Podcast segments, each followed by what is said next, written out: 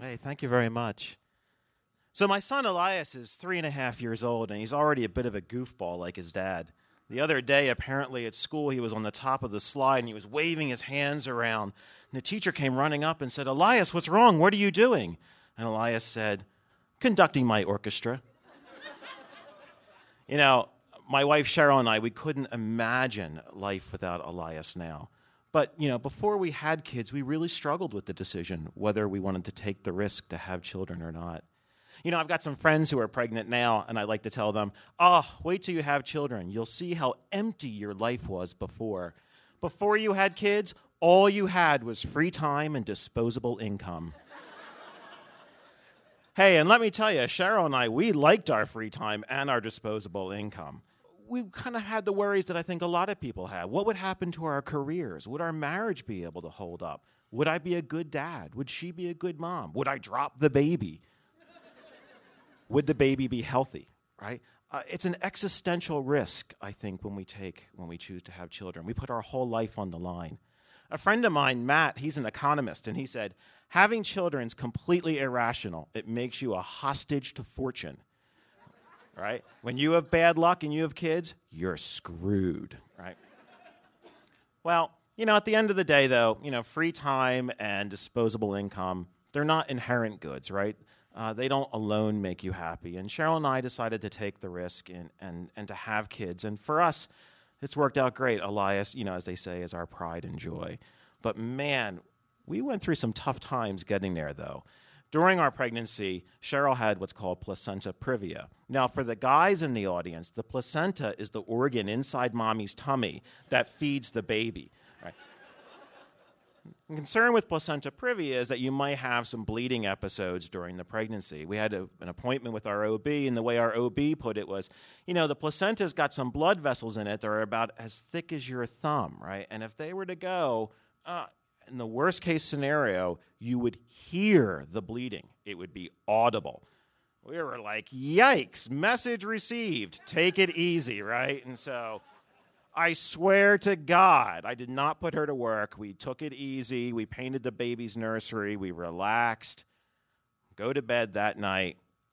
In the middle of the night, I hear Cheryl calling me. I get up, I run in the bathroom, and sure enough, she's bleeding, right? And I'm in a panic. We're both panicking because we both have been concerned about this. We were fearing this, and then here it is. And I'm really panicking. And then I stop and I listen. I go, wait a minute. I don't hear the bleeding. this is not the worst case scenario. It's funny how a man's mind works, right? I needed to grab that sliver of a silver lining to move from panic mode to problem solver mode, right? Got Cheryl down on the floor, covered her with a blanket, got the phone, called the paramedics, we're good to go. Until Cheryl says, Whoa, if people are coming, I better get dressed. She hops up and starts putting a bra and a shirt and some pants on, and we walk upstairs, and I cover her with a blanket on the floor next to the front door so it'll be easier for the paramedics to carry her to the ambulance. Right? She's a pretty tough woman, my wife, right? So, but in all seriousness, you know, we, we go to Providence, and uh, you know, and, and it's and it's it's a very serious situation. She's only 22 weeks pregnant, and aside from her bleeding, premature delivery is the other possible problem. And at 22 weeks, as a lot of you guys know, you know, a lot of kids won't survive if they're born that early. So by the time we get to the hospital, her bleeding has stopped, and they're concerned about Elias, the baby.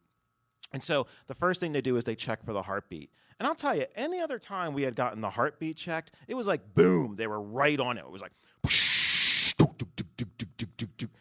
not this time. I don't know if it was like, you know, the nurse's first day on the job or the machine was broken or the speaker was broken, but it just went on and on and on. The first nurse gives up. She hands it to the second nurse. Well, I'll tell you, I'm sure it only took a few minutes, but to me it felt like hours. And after a couple minutes, I looked down because I didn't want Cheryl to see my face because I, I was starting to fear the worst. And I didn't want her to see the fear on my face. But then finally, just as I'm starting to panic again, do, do, do, do, do, do, do, you know, that super fast heartbeat that kids have when they're that young, when they're still in the womb. And so we're like, oh, thank God. Okay, mom is stable. Elias is okay But it's still going to be touch and go for a few days. This is a major medical problem. It's a major medical event. We're going to be in the hospital for a few days, and the rest of the pregnancy is real touch and go. But after a few hours, I decide, okay, I better go home and get our toothbrushes and some books and our computers and stuff like that. I stumble out of the hospital. It's about four in the morning now, and it's the coldest night of the year in the winter of 2009. And it's so cold that freezing fog has started to fall to the ground. You know, in freezing fog, you get, you know, the moisture in the air gets squeezed out by the cold, and you get these incredibly large crystalline flakes that just float gently down to the ground. You know, and I got in the car and I turned the car on, the headlights came up, and they shined and they reflected off the freezing fog falling to the ground.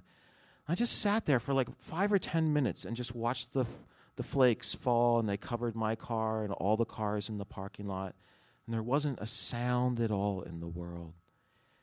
You know, and for just that instant, I felt like everything in the world was the way it should be. Not that I thought that everything was going to turn out all right. I didn't know if it would or not.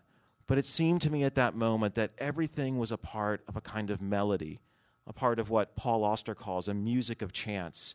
And some of the notes are beautiful and some of the notes are sour, but they all have to ultimately hang together.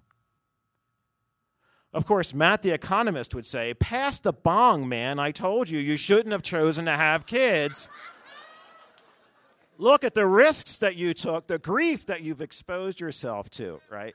You know, and I, and I would and I would love to say to Matt, well, hey, it looked out, it worked out for me because Elias is a great kid and he's my pride and joy. But I think philosophically that would be kind of kind of cheap and easy. I mean, I think what I learned that night is at the end of the day, what makes us uniquely human is our willingness to take risk, our willingness to take our dreams and to take those chances to make our dreams real. I mean, if you think about it, risk is the way in which we create space in the present for the future to be born. Right? I'd have to admit to Matt that that night was the hardest night of my life. But on the other hand, as I sat in that car not knowing if things are going to be okay or not, I experienced one of the most pure and powerful moments of my life. And maybe that's what it's all about. Thank you.